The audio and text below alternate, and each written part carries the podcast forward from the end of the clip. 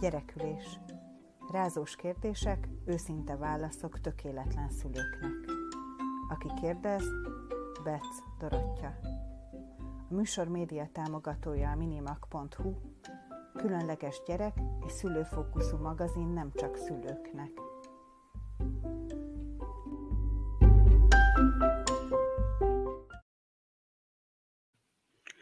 Sziasztok! Ez a gyerekülés, és a mai témánk az, hogy hogyan olvassunk játszva.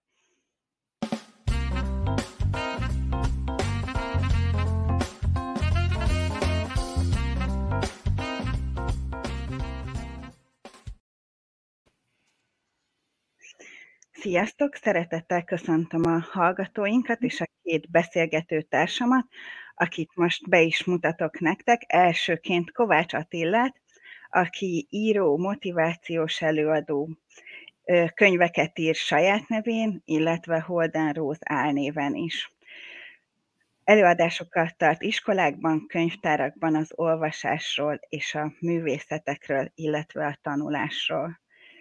Másik beszélgető társam Lencse Máté, aki játéktervező, pedagógus, és az Igaz Gyöngy Alapítvány Toldi tanodájának a szakmai vezetője pedagógusként és apaként is rengeteget játszik és olvas.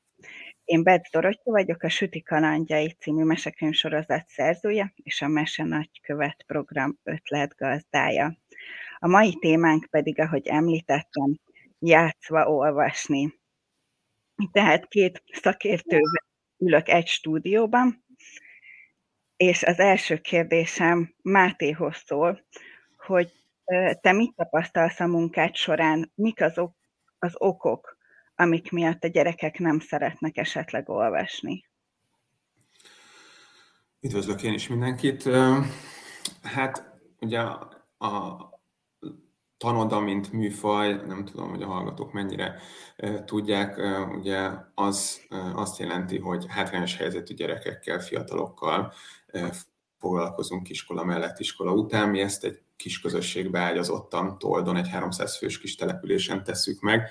Itt a legfőbb oka annak, hogy az olvasás népszerűsítésével, az olvasással kapcsolatos motivációval foglalkozni kell, az az, hogy ennek nincsen semmilyen múltja, jelene, a, a gyerekek közösségében, a gyerekek körül nyilván nincsenek otthon könyvek, nincs otthon könyvespolc, nem szoktak olvasni, a szülők nem látják annyira.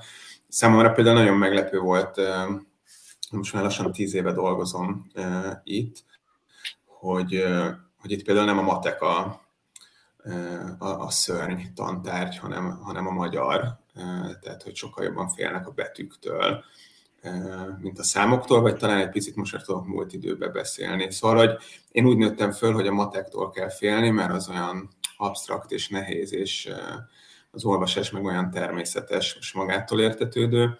Itt meg nagyon fordítva történt minden, úgyhogy elég messziről kellett indulni. Attila, te a te munkád során mit tapasztalsz, hogy mik azok a nehézségek, amik, amik akadályozzák a gyerekeket, hogy elmerüljenek az olvasásban, vagy miért motiváltak kevésbé, hogy olvassanak? Szerintem én azon a véleményen vagyok, hogy a mai gyerekek semmivel se kevésbé motiváltak arra, hogy olvassanak, mint, mint a régi gyerekek. Szerintem százalékosan, ha most valaki csinál egy kutatást, körülbelül ugyanott tartunk, tehát 20 évvel ezelőtt kb. százalékosan ugyanennyi gyerek akart olvasni, mint amennyi most akar olvasni, és tehát ebben nincs igazi különbség. Inkább abban a információ mennyiségben van különbség, amivel találkoznia kell egy mai gyereknek, meg egy, meg egy teszem azt 20 évvel ezelőtti gyereknek, és ezt az információ mennyiséget egy csomó módon könnyebb elsajátítani, mint olvasással. Tehát az olvasás egy olyan cselekedet, ami, hogy szokták mondani, felgyorsult világunkban egy ilyen egy kicsit idegen cselekvés. Tehát tényleg a saját gyermekeimen is látom, és a, az előadásokon is látom a gyerekeken, hogy nehéz őket lekötni, de szó szerint, és ez nem azért, mert ők tanulási nehézségesek, vagy ilyesmi, hanem egészen más dolgokhoz vannak hozzá, hozzászokva, egészen más, pörgősebb dolgokkal foglalkoznak, és az olvasás az nem ilyen. Az olvasáshoz tényleg le kell ülni. És akkor itt gyakorlatilag Mátéhoz kell, hogy csatlakozzak, hogy azokban a családokban, ahol ennek van kultúrája, vagy azokban nála, az osztályoknál, ahol egy tanítónő megfelelően közelít ehhez a témához, teszem azt alsóban, ott sokkal több olvasó gyerek lesz. Ahol pedig ezt nem tudják kivitelezni az iskolában, vagy a szülő sem olvas, és ugye hát a szülő sem olvas, akkor pedig ez a dolog ugye nem, nem jön létre. Nem jön létre ez a, ez a cselekedet, hogy a gyermek ö, szeressen leülni, és egy könyv fölött görnyedni, vagy olvasni, vagy, vagy pihenésképpen, vagy jutalomképpen olvasni magának. Tehát akkor jól értem, hogy nem a képernyő az, amivel versenyezni kell, tehát mondjuk az okostelefon, vagy a tévé, vagy mégiscsak a képernyő, de nem olyan értelemben, hogy, hogy az valami nagyon instant, hanem inkább az, hogy sok információ jön át belőle. Igen, igen. Tehát a, igen, a mi generációink, se a tiétek, se az enyém, ugye úgy nézem, hogy én egyel előrébb vagyok, mi nem fogjuk soha megérteni, hogy a mostani gyerekek így monitorok között nőnek fel, és hogy ők mit éreznek, meg mit gondolnak erről a világról, nem fogjuk ezt megérteni, és nem is szabad ezt tiltani, tehát ez egy, ez egy lehetetlen dolog, hogy, hogy most akkor nem szabad monitor előtt ülni, valamilyen módon inkább azt kell megértetni, hogy ez nem elég. Tehát nem elég a monitor előtt ülni. Most ezt nem szeretném hosszan kifejteni, mert akkor az egész műsoridót elviszem. A lényeg akkor is az, hogy a fejünkben lévő mozi nem tud kifejlődni akkor, hogyha a képeket mindig készen kapjuk. Tehát meg kell, tanulni, meg kell tanulnia, meg kell tanítani a gyereket arra, hogy ő maga is le tudja ezeket a filmeket forgatni a saját fejében, ezek, ezekhez motiválni kell, ezekhez minta kell, a gyereket a legkevésbé lehet megtanítani dolgokra, inkább mintát lehet mutatni, ez egy hosszabb, hosszabb dolog, amit itt most kifejtek. A lényeg akkor is az, hogy ezeket nem kapja meg megfelelő mennyiségben egy mai gyerek, ahogy Máté is megjegyezte, és ez nem csak a, az elmaradott helyeken van így, mert én bejártam az egész országot, én több mint 250 helyen jártam iskolákban, tehát egy budapesti iskolában ez ugyanúgy megfigyelhető, mint egy határmenti faluban Békésben. A ha, bocsánat, és ha, ha, hagyj reagáljak. Ugye, ugye a képernyő, meg, meg a digitális világ, meg az online világ, ezek ugye nekem két fontos területen is elő szoktak kerülni. Ugye én sokat társas játékozom, meg játékokat tervezek, sokat olvasok, olvasási motivációval foglalkozom, és hogy ez így elő szokott kerülni, hogy, hogy, hogy nyilván nagy szerepe van ebben az online világnak, miközben én meg azt látom, hogy, hogy az online világ egyébként számos olyan lehetőséget biztosít, és népszerűek is ezek a lehetőségek, amik, amik támogatják akár a társasjátékozás, akár az olvasás hobbinak, szeretetének a megélését. Elég csak akár közösségi oldalakra gondolni, tehát azért az, hogy van kifejezetten olvasásra a közösségi oldal Magyarországon is, ugye a MOL, vagy az, hogy az Instagramon mennyi nagyon népszerű hashtag van, ami akár a mutimit olvasol, akár olvas közösségi hashtagek, és rengetegen követik, és rengetegen osztják meg azt, hogy olvasnak, tehát hogy ennek is meg lehet találni a helyét, és hogy ezek nem állnak olyan nagyon távol egymástól. A másik, amit tapasztaltam, hogy szoktuk, szokott ilyen mém keringeni, szintén az online világban, hogy régen könyvekkel, meg újságokkal ültek a buszon, a, meg a metron az emberek, most mindenki a, a telefonját bámulja. Kérdem én, hogy ki tudja, hogy mit nézünk a telefonon. Tehát az, hogy most a telefon, mint eszköz megjelenik, mi sokan olvasnak telefonon, én is szoktam elbukott olvasni a telefonomon, és én is úgy nézek ki, mint egy zombi valószínűleg a tömegközlekedésem, és közben lehet, hogy valami komoly szép irodalmat olvasok de közben nyilván azzal sincsen semmi baj, ha amúgy meg a híreket bújjon, vagy a bulvárt, vagy bármi.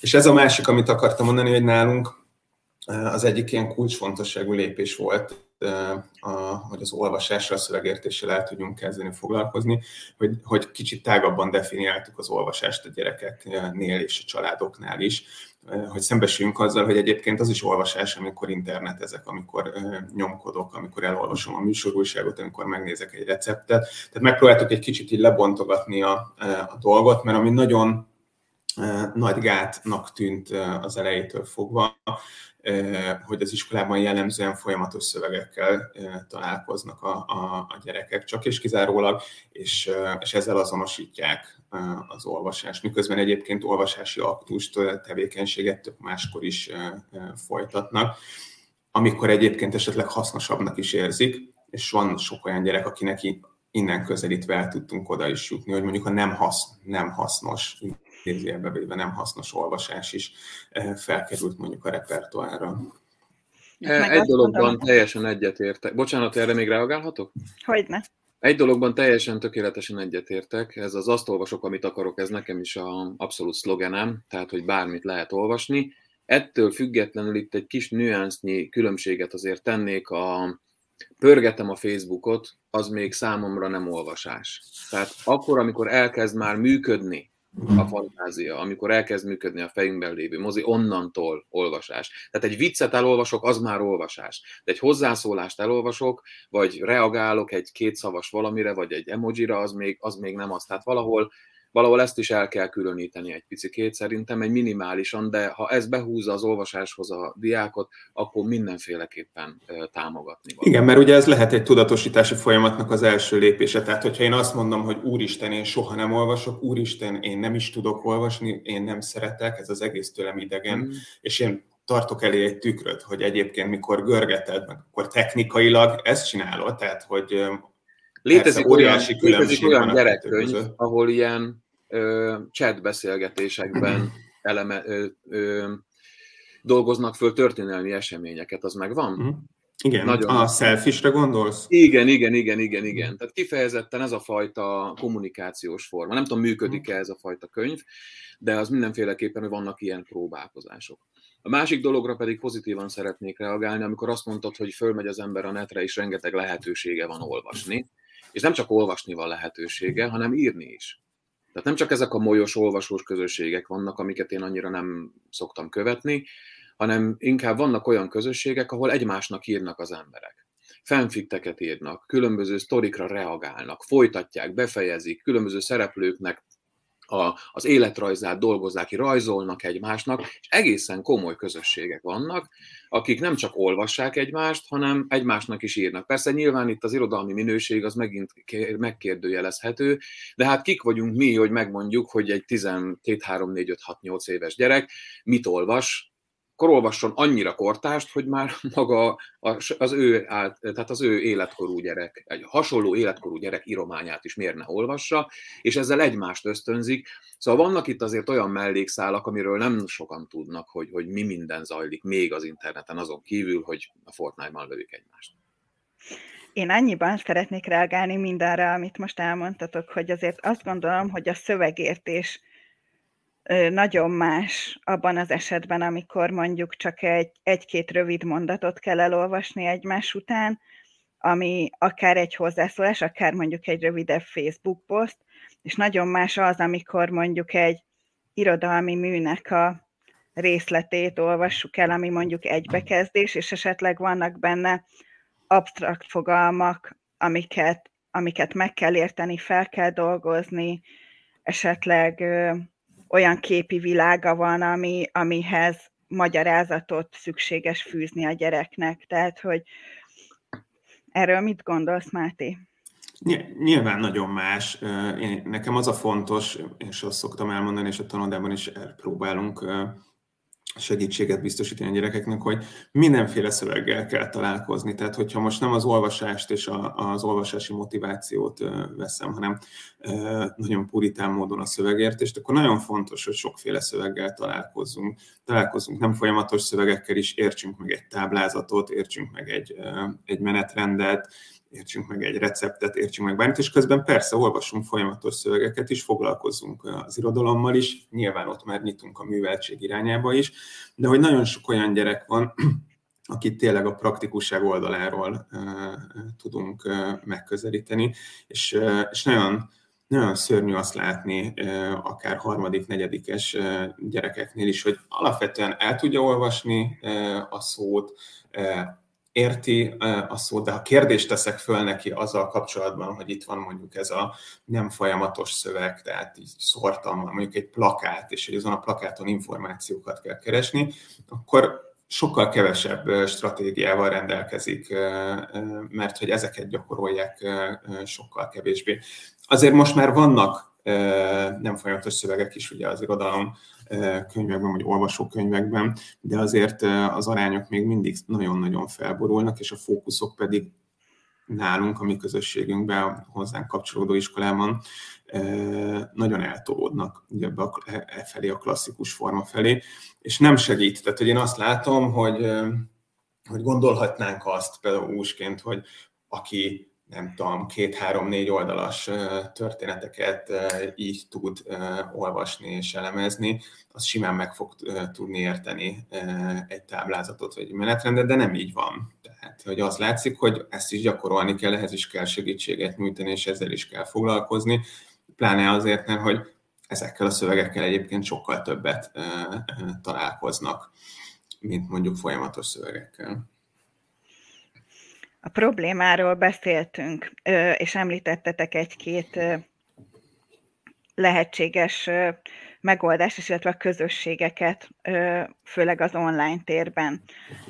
Mik azok, amik mondjuk otthon a szülőnek a segítségére lehetnek abban, hogy a gyermekét kinyissa az olvasásra, Attila? Hát az első dolog, a legfontosabb dolog az, amikor egy szülő megkérdezi tőlem, hogy hogy tudná rávenni a gyerekét arra, hogy olvasson, nyilván az a legfontosabb válasz, hogy olvas te is. Szóval um, én találkoztam olyan könyvtáros hölgyel, aki kétségbe esett volt, hogy az ő lánya egyáltalán nem olvas, pedig ő könyvtáros, és mennyire imádja a könyveket, és tele van a lakás könyvekkel. Ugye kislányról, tíz éves körüli lányról volt szó, kérdeztem, mit csinálja, az apukája olvas-e? Mert ugye az apa ebben az életkorban nagyon meghatározó. És kiderült, hogy nem, az apuka nem szokott olvasni. Mondtam, akkor ugye nem sok esély van. A kislány olyan akar lenni, mint az apukája, tehát hogyha ő nem olvas, akkor nem fog olvasni. De azt szeretné, hogy olvasson a lány, akkor vedd rá az uradat, hogy olvasson, és akkor majd azt a mintát követi, tényleg, és akkor mondta, hogy hát azt ő nem hiszi. Mondtam, nem kell, hogy igazán olvasson. Csak amikor megy el a kislány aludni, akkor üljön le a fotelba minden este, és úgy búcsúzzon el tőle, hogy egy könyv van a kezébe. Aztán lapozzon kettőt, és rakja félre. Nem muszáj olvasni, csak a kislány higgye azt, hogy ez egy olyan foglalatosság, ami közelebb viszi a szülőjéhez. Tudom, ezek ilyen átverések, de hát a legtöbb eh, dolog átverés kezdve a télapóval. Szóval eh, valamilyen módszereket eh, nyilván ki lehet találni, de az első számú dolog az mindenféleképpen a, a példamutatás, a minta, amit lát a gyerek. Nálunk itt, itthon van egy ilyen 1500-2000-es könyvtár itt a nagyszobában, mindenhol könyvek vannak, nyilván a sajátjaim is, meg a egyebek. Ezt, e, e, ettől függetlenül csak úgy magától nagyon ritkán ül le a gyerek olvasni. Nálunk ilyen jutalmazási rendszer van, nekem ez bevált legalábbis az elmúlt időkig teljesen. Ha valamit szeretnének, játékot, valami szoftvert, vagy bármit, tehát olyan dolog, amire vágynak, mindig leülünk, és akkor megegyezünk. Megegyezünk, hogy milyen ára van annak, hogy ezt megkaphassa. Egy drágább dologért nyilván magasabb árat kell fizetni, egy olcsóbbért alacsonyabbat, és akkor megvan, hogy hány könyvet kell ezért kiolvasni, hány verset kell megtanulni, hány zongoradarabot kell megtanulni, és akkor ezzel árazzuk mi be a dolgokat. Tehát, hogyha akar egy új szoftvert a PS4-re, akkor az mit tudom én, két könyv és amikor azt kiolvasta, akkor utána én minden további nélkül kattintok, és, és akkor megkapja a szíve vágyát. És, és beválik, mert, mert, mert akarják azt a valamit, és azért leülnek olvasni. És aztán utána behúzza őket a könyv. Tehát tudunk beszélni a könyvről, ez a könyv tetszett, akkor megvesszük a sorozat többi részét. Tehát ilyen kiinduló pontok vannak, és akkor szépen lassan ennek, ennek valahogy működnie kell. Máté, nálatok ez az iskolai környezetben hogy működik? Mik azok a módszerek, amiket tudtok alkalmazni? Um, ugye az a szerencsés helyzet van, hogy nem iskolai környezetben dolgozunk, tehát kifejezetten törekszünk is erre, hogy, hogy a tanoda az valami nagyon más legyen, mhm. mint az mhm. iskola. Ugye az egyik alapvető dolog, hogy a tanodában nem kötelező járni semmiféle tárgyi jutalom vagy, vagy támogatás nem jár a családoknak és a gyerekeknek azért, mert ide jönnek, ezzel nyilván magunkat is olyan munkára kényszerítjük, pozitív értelemben kényszerítjük, amiben az a célunk, feladatunk, hogy, hogy motiváljuk a gyerekeket, és akarjanak ide jönni, és, és így legyenek jelen. Én is azt gondolom, és egyébként ez a társasjátékozásra és az olvasásra, és valószínűleg sok más dologra is egyaránt igaz, csak hogy ez két nagyon analóg dolog, és, és nyilván hozzám közel áll, és azért ismerem őket picit jobban. Szóval, hogy Attilához kapcsolódva az egy nagyon fontos dolog, hogy nekünk az az első feladatunk, meg a célunk, hogy, hogy leültessük őket egy társasjátékhoz, vagy leültessük őket egy könyvhez, mert hiszünk abban, hogy utána a társasjáték vagy a könyv elvégzi azt a munkát, hogy behúzza, hogy motiválja, mert hiszen mi hiszünk abban, hogy ez egy jó dolog. Nyilván mind a két esetben, mind az olvasásnál, mint a társasozásnál azért vannak feladatok.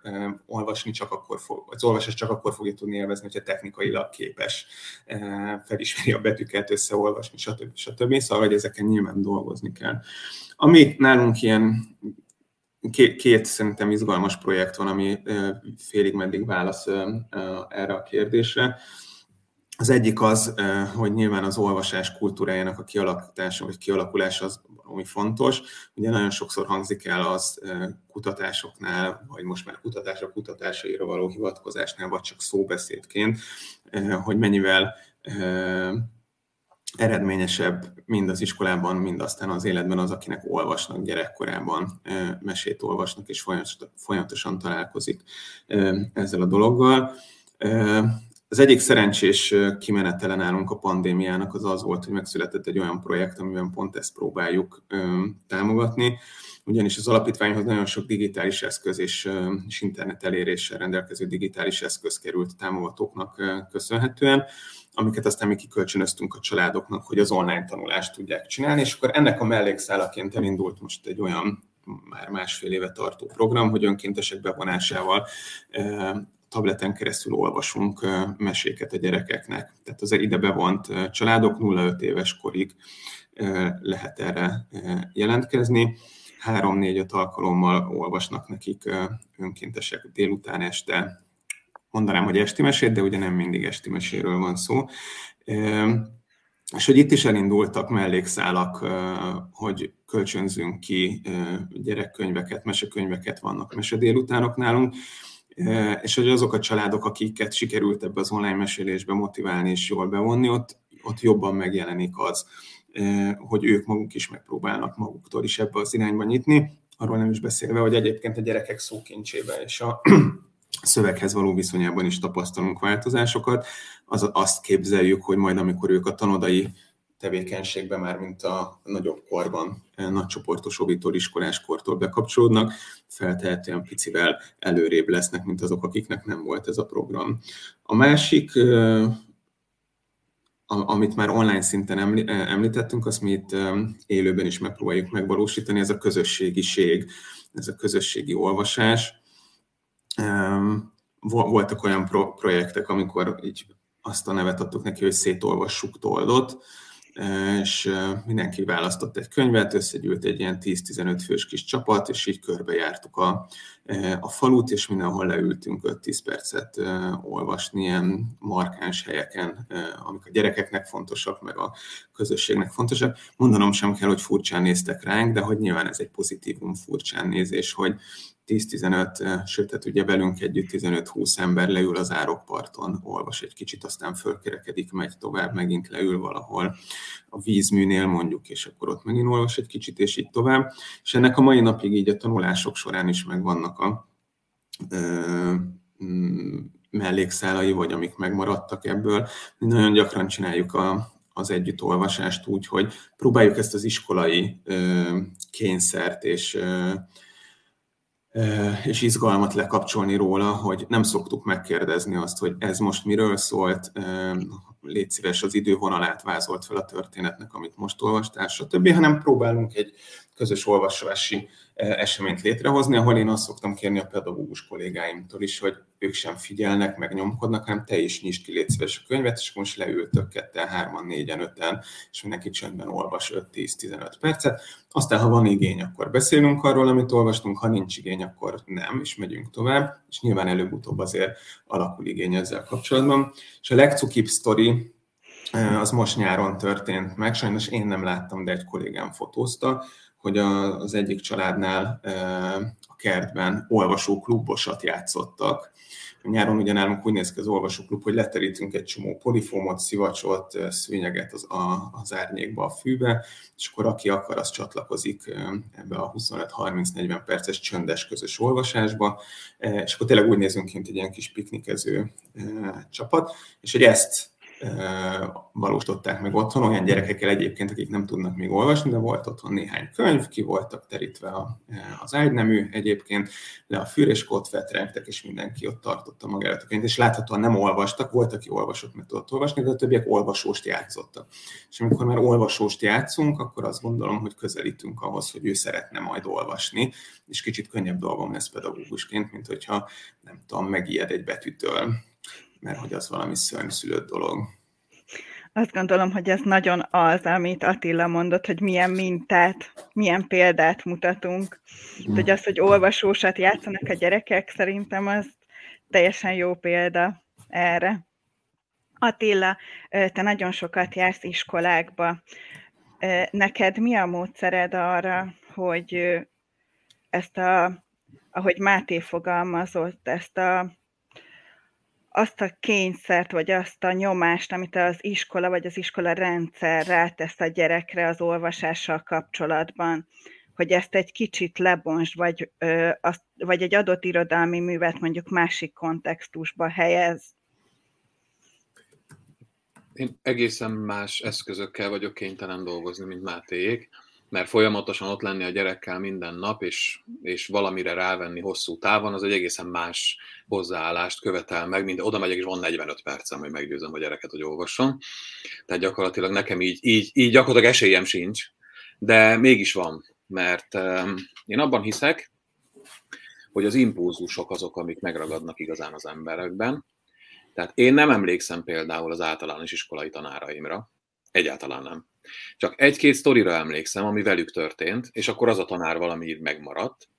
E, leginkább negatív dolgok ezek. Ha az ember jó visszaás magára, hogy migre emlékszik valójában az általános iskolában, akkor a tananyag, tananyag ugye egyáltalán nincs meg, és akkor van egy-két tanár arca, meg egy-két olyan esemény, ami jó volt, de inkább a rosszak.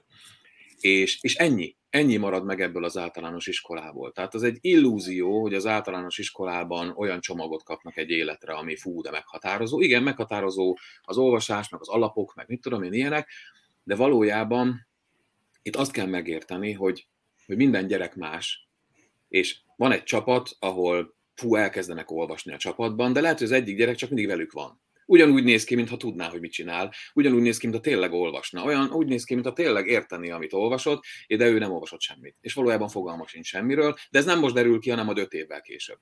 És nagyon fontos ebben a hosszú távú oktatásban, amit a Máték csinálnak, és ezt ő nagyon jól tudja, hogy ez a differenciáltság, hogy, hogy megfigyelni, hogy melyik gyerek az, aki tényleg susmusol, melyik, ami tényleg halad, tehát hogy ezeket azért föl kell mérni. Nekem ilyesmire semmiféle esélyem nincsen.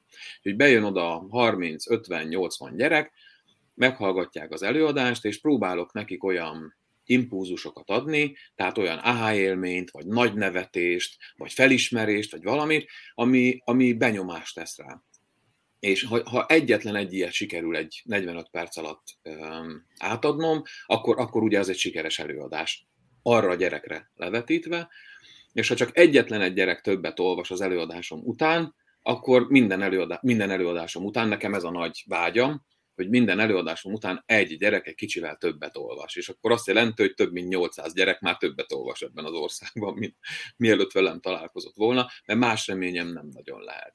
Viszont azt meg kell látni, hogy ugye én is azt mondom a gyerekeknek, hogy azt olvasok, amit akarok, tehát azt olvasnak, amit akarnak, és én arra próbálom rávenni a gyerekeket, és itt kanyarodok vissza a kérdésedre, hogy, hogy mit próbálok tenni, hogy le, lejöjjön a gyerekek válláról ez az olvasni kényszeresség, hogy ez a, a kényszer, az a súly, hogy, hogy én azt tanácsolom a gyerekeknek, hogyha valami nem tetszik, azt ne olvassák el.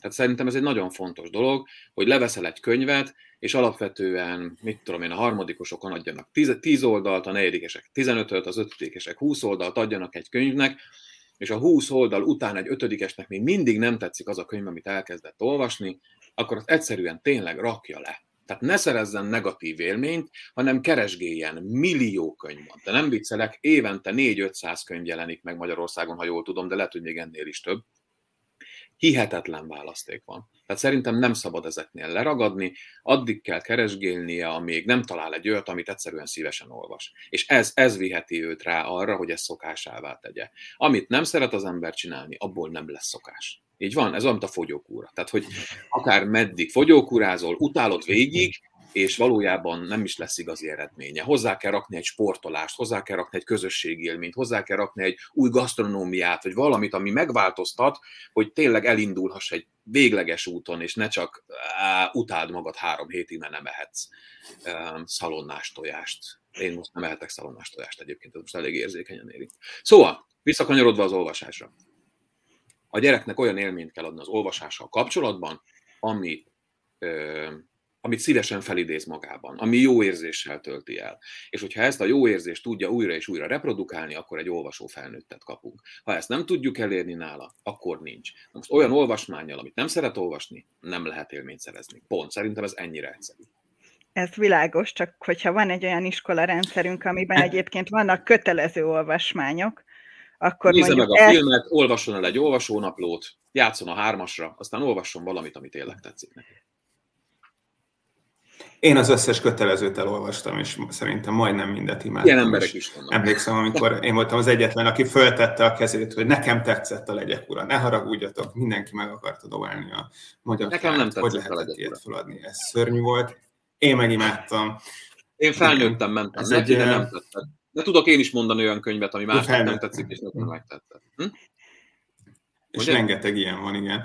Hogy rengeteg ilyen van, persze. Én egy, egy, egy dolgot tennék még hozzá ehhez a, ehhez a sikerélmény dologhoz. Igen, tehát hogy az iskola rendszer az, az, az nyilván nem segít, de hogy, hogy ott vagyunk mi szülők, egyéb pedagógusok, egyéb motivációs szakemberek, és a többi, és a többi. Szóval, hogy azért hál' Istennek meg lehet találni az utat. Tök jó lenne, hogyha nem alternatív útvonalakat kellene keresni, hanem a rendszeren belül is tudnánk ezt támogatni egyszer biztos ezt is megéljük, bár nem biztos, hogy én is.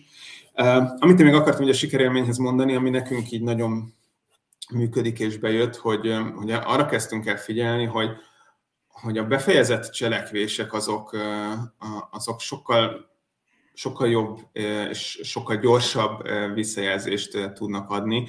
Tehát meg, elkezdtünk könyveket olvasni a legkisebbekkel is, de olyan könyveket, amiket el tudnak olvasni, amik így könyvnek néznek ki. És hogy ma már több hazai, nem tudom, lehet-e kiadókat mondani, hogy inkább így mondom, hogy több hazai kiadónak vannak olyan kezdő olvasókat támogató kötetei, Igen, amik van a nagy betű... is, ez a már olvasok, van. meg ez most Most én olvasok már, így van, és hogy nagyon érdekes, hogy tényleg nagyon fontos a gyereknek az, hogy van egy ilyen élménye, hogy ő kiolvasott egy könyvet. Én pedagógusként vagy szülőként én tudom, hogy igazából ő, ha ezt egy rendes könyvbe raknám, akkor kettő darab oldalt olvasott el, de so, szép nagy képekkel, nagy betűkkel, egy oldalon kevés sorral, sokszor lapozva, neki meg az az élménye, hogy elolvasott 40 oldalt. Kemény fedeles, tökre könyv szaga van, és hogy ez is nagyon hozzá kapcsolódik az élményhez, hogy nem az van, hogy de olvastam 10 oldalt, 10 oldalt, 10 oldalt, így van. De ez teljesen Igen, azt mondom, hogy ezzel azzal, amit mondtam.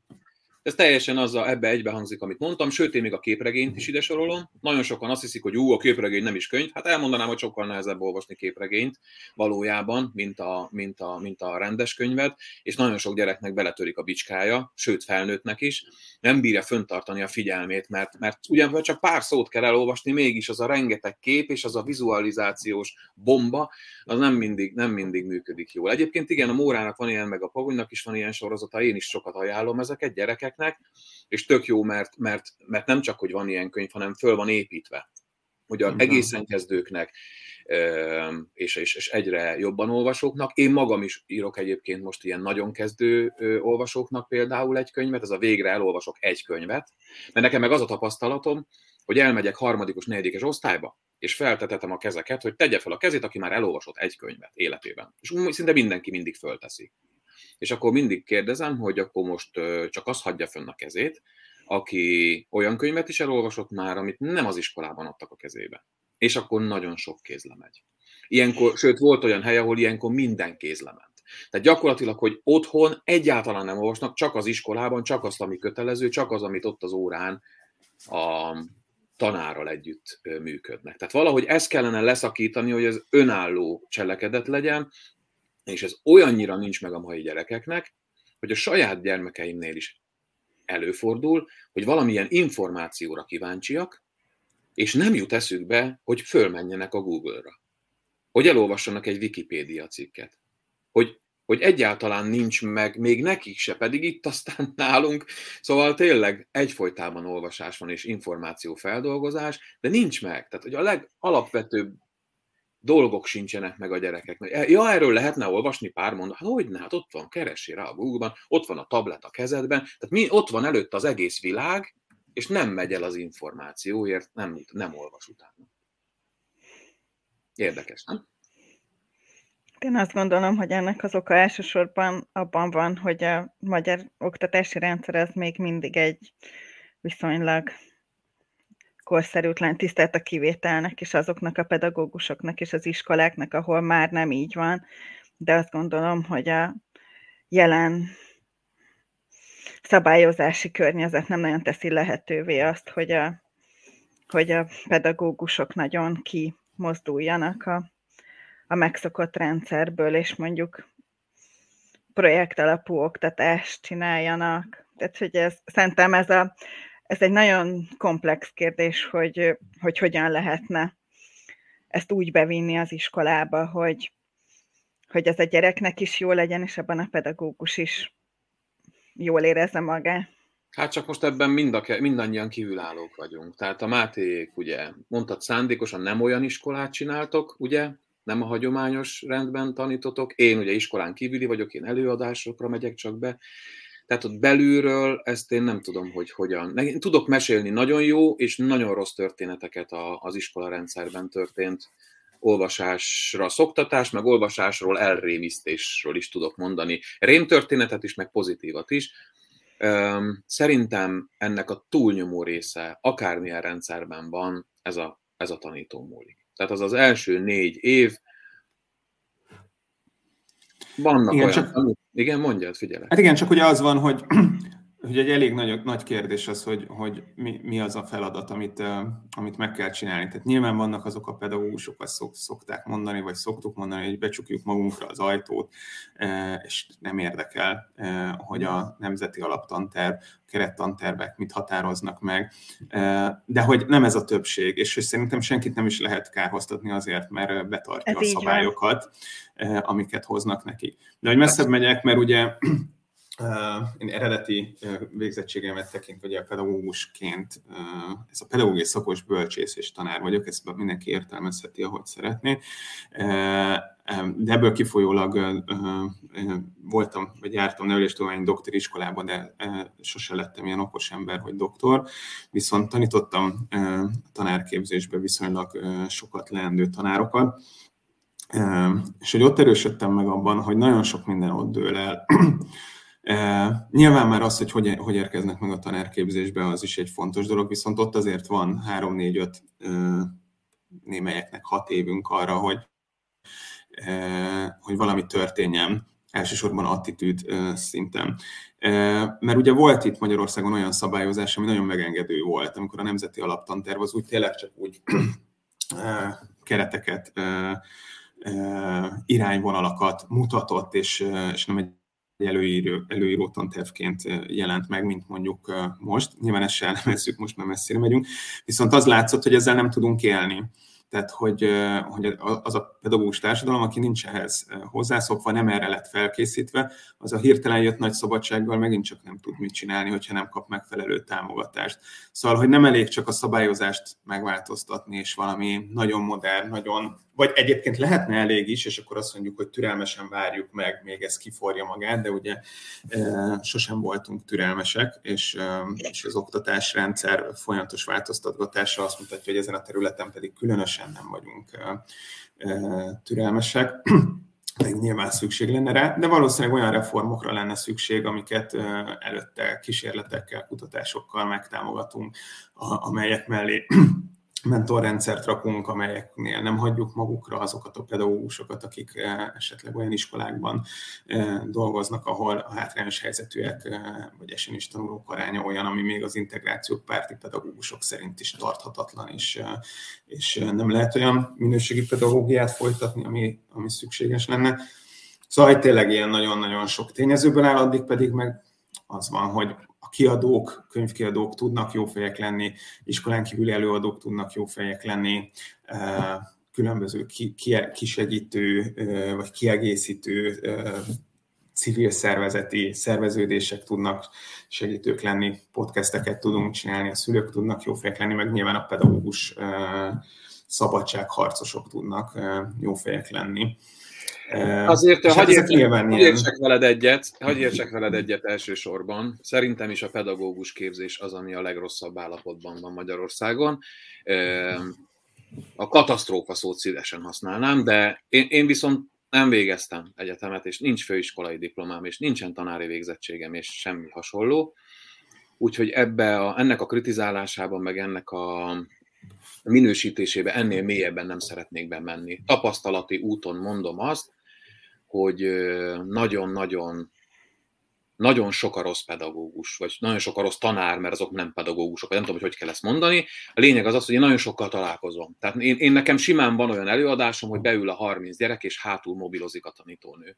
Simán van olyan előadásom, hogy átküldik a könyvtárba a diákokat, és a pedasszisztenssel átküldik, és a tanítónők, addig van egy lyukas órájuk, elmennek kávézni.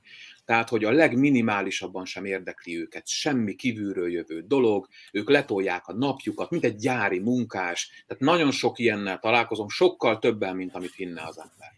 Ezzel szemben viszont csomó jó pedagógussal is találkozom, akik nagyon-nagyon jó fej dolgokat művelnek a gyerekekkel, ugyanezek között a keretek között, amikről itt beszélünk, hogy milyen szűkek és milyen nehezen kivitelezhetőek. Szóval én nem hiszem, hogy olyan nagy lázadás lenne egy tanítótól az, hogy magától elvárja, hogy a negyedik év végére értő olvasó gyerekeket küldjön tovább felső tagozatba. Ahhoz csak önmagával kellene rugalmasabbnak lennie, mert ugye nem tudhatja olyan, mint egy doboz bonbon, nem tudhatja, hogy a adott csapatban milyen képességű, milyen lehetőségű gyerekek kerülnek. Nekem volt szerencsém most mindkét fiamnál az alsó tagozatban olyan tanárnőket, tanítónőket kifogni, akiknek mind a kettőnek az első-első osztálya volt mindkét fiamnál, és azt vitték végig negyedikig, Semmi rosszat nem szeretnék mondani, mert a kisebbik még mindig negyedikes, viszont annyit szeretnék mondani, és ezt bátran vállalom velük szemben is, a rugalmasság tökéletes hiánya. Tehát, hogy, hogy lehet, hogy tanultak valamit, lehet, hogy tudnak valamit, lehet, hogy mondtak valamit a, a tanárképzőn, de van ez a nem tudom mennyire magyar jellemző, hogyha én felszállok a buszra, akkor rögtön a hülye utas vagyok. Ha én bemegyek egy boltba, akkor én azonnal, ahogy átléptem a küszöböt, én vagyok a hülye vevő, és mindegy, mit mondok, hogy hogy viselkedek, attól pillanatban én az vagyok, és amint bevittem a gyerekemet az iskolába, én vagyok a hülye szülő. És nem tudok kedves lenni, és nem tudok segíteni, és nem tudok semmit se csinálni, mert mindenképpen én így vagyok kezelve. És ez egy nagyon-nagyon-nagyon rossz hozzáállás, nem lehet semmilyen módon differenciálni a gyerekeket, mindig. Nem lehet azt mondani az én gyerekemre, nem azt, hogy mondom, hogy figyeljenek jobban, de hát mit tudom én most, rendben, a következő héten elhozza a gyerek, elfelejtette megtanulni a himnusz. Nem. Bekerül az egyes. Nem lehet javítani egy alsóban. Tehát, hogy, hogy nagyon nehéz dolgok ezek. Ken robinson érdemes megnézni a YouTube-on. Ő egy angol ember, aki oktatásfejlesztéssel foglalkozik, és őt áthívták aztán Amerikába, gondolom nagyon sok pénzért, mert nagyon sok gyerek leszakadt az általános iskolából, az ottani oktatásban, és olyan alternatív iskolát hoztak létre, ahol föl tudták zárkóztatni ezeket a gyerekeket. Ő ezeket elmondja, meg érdemes elolvasni a könyveit is, fantasztikus, és ennyi zárszónak, hogy ő mondta azt az egyik előadásában, vagy könyvében olvastam, már nem is tudom, hogy csak azt nem érti, hogy amit ők itt kidolgoznak, alternatív oktatási rendszer, és működik, miért nem az a normális oktatási rendszer, ami ugye láthatóan egyre kevésbé működik. És itt látok én is egy kicsit e, ilyen e, problémát, hogy az oktatók nincsenek a kellő rugalmasságra, a kellő szintre képezve, hogy ezt a elképesztően változékony, nagyon-nagyon-nagyon sokrétű e, diák csapatot, ezt, ezt ők megfelelő rugalmassággal tudják kezelni. A tanárképzésről csak egy szót nyilván nem fogunk ebben most bemenni, hogy a legnagyobb probléma, amit most itt is megfogalmaztál, hogy a tanárképzésünkben jelenleg, ha csak a kreditszámokat nézzük, egy magyar tanárnál sokkal fontosabb az, hogy a magyar nyelv és irodalomnak tudósa legyen, mint az, hogy a gyereknek a tudósa. Tehát egy elképesztő, elenyésző kreditszámot kell elvégezniük a pedagógiai pszichológiai modulból ahhoz, hogy tanárok lehessenek, és közben persze irodalomtudományjal, nyelvtan, nyelvvel, stb. nagyon sok mindennel foglalkoznak, de hogy azt gondolom, hogy például mi a tanodában nagyon sokszor nem csak a saját szakterületünkhöz kapcsolódóan is segítünk a gyerekeknek, tehát jobban hasonlítunk sok szempontból egy szülőre, aki szintén az összes tantárgyban kell, hogy eh, segítsen otthon, eh, mint, eh, mint egy szaktanára és hogy itt nyilván sokkal fontosabb, meg erősebb a pedagógiai kompetenciáknak a megléte vagy hiánya. Teljesen egyetértek. Én ezt a projektelvű oktatást nagyon-nagyon jónak tartom. Én a gyermekeimet is itthon így készítem fel mindenre, amire csak tudom. Elolvastuk a Pál utcai fiúkat, ugye, mit tudom én, ötödikben talán, aztán itt Pesten elmentünk az összes Pál utcai fiúk helyszínre, megvettük a lapozgatós könyvet, megnéztük a filmet, ugye beszélgettünk erről a korszakról, századvég, stb. És és így sokkal közelebb jött a gyermekhez is ugye maga a könyv, maga az olvasmány, szívesebben olvasta el, és el, ja, megnéztük a műzikelt, tehát hogy, hogy az ember így összeköti ezeket a dolgokat, és közben egy csomó mindenről megtanul még egy csomó dolgot. És pontosan ezek az összefüggések nekem a nagy, a nagy hiányosság a mai oktatási rendszerben, és én azt látom, hogy ezt a tanárok sem így kezelik. Tehát én tartok Adiról is előadást, meg tartok Petőfiről is előadást, és hát most őszintén, mit lehet Petőfiről még elmondani? Hát elmondanám, hogy tudok úgy 45 percig beszélni Petőfiről, hogy még a tanárok is csak néznek, mert egyszerűen olyan alapvető összefüggéseket nem tanítanak az iskolában, a, tudom én, a korszakról teszem azt, hogy, hogy, hogy, hogy mindenki csak mindenki csak les, hogy, hogy, hogy, hogy, hogy, hogy ő ezt miért nem vette észre hogy apróságok, mondok egy példát, hogy ne a levegőbe beszéljek, mondjuk például Petőfi megszületett 1823. január 1-én, ugye vagy december 31-én lényegtelen, és három héttel később fejezte be Kölcsei ugye a himnuszt. És az a Magyar Költészet napja. És hogy ez, hogy ez úgy azonos évben 21 nap különbséggel történt. És csak ennyit elmondok, ez nem nagy összefüggés, csak mégis egy kicsit így, így belehelyezi a, a korba például a himnusz születését. És erre mindenki így felkapja, tényleg, tényleg, mind a 2823, hogy én ezt nem tudtam, nem tudtad, mert ezek ilyen apró összefüggések, amiket meg kéne látni. És hogyha ezeket ezekre koncentrálnánk, és ez a projektelvű tanítás, akkor egy idő után az emberek ezeket az összefüggéseket maguktól is felfedeznék. És mennyivel jobban tudna olvasni például valaki, miközben olvas, ugye az a rengeteg utalás, a rengeteg összefüggés, hiszen a szövegértésnek a legnagyobb része, vagy a legfontosabb része az lenne, hogy a, hogy a mondatok mögötti tartalmat ugye vissza tudja kódfejteni a kedves olvasó. Legyen ez a mai végszónk. Azt hiszem, hogy nagyon sok mindent érintettünk ebben a beszélgetésben. Kicsit el is tértünk a témánktól, de én megmondom őszintén, hogy nem bánom. Nagyon köszönöm hogy időt szántatok erre a beszélgetésre. A hallgatóknak köszönöm, hogy itt vannak, itt voltak velünk. Egy hét múlva fogunk újra találkozni, akkor jön a következő podcast epizód, amiben arról fogok beszélgetni a két vendégemmel, hogy milyen kételyek merülnek fel a meseolvasással kapcsolatban bennünk, szülőkben. Tartsatok velünk akkor is. Szép napot! Sziasztok!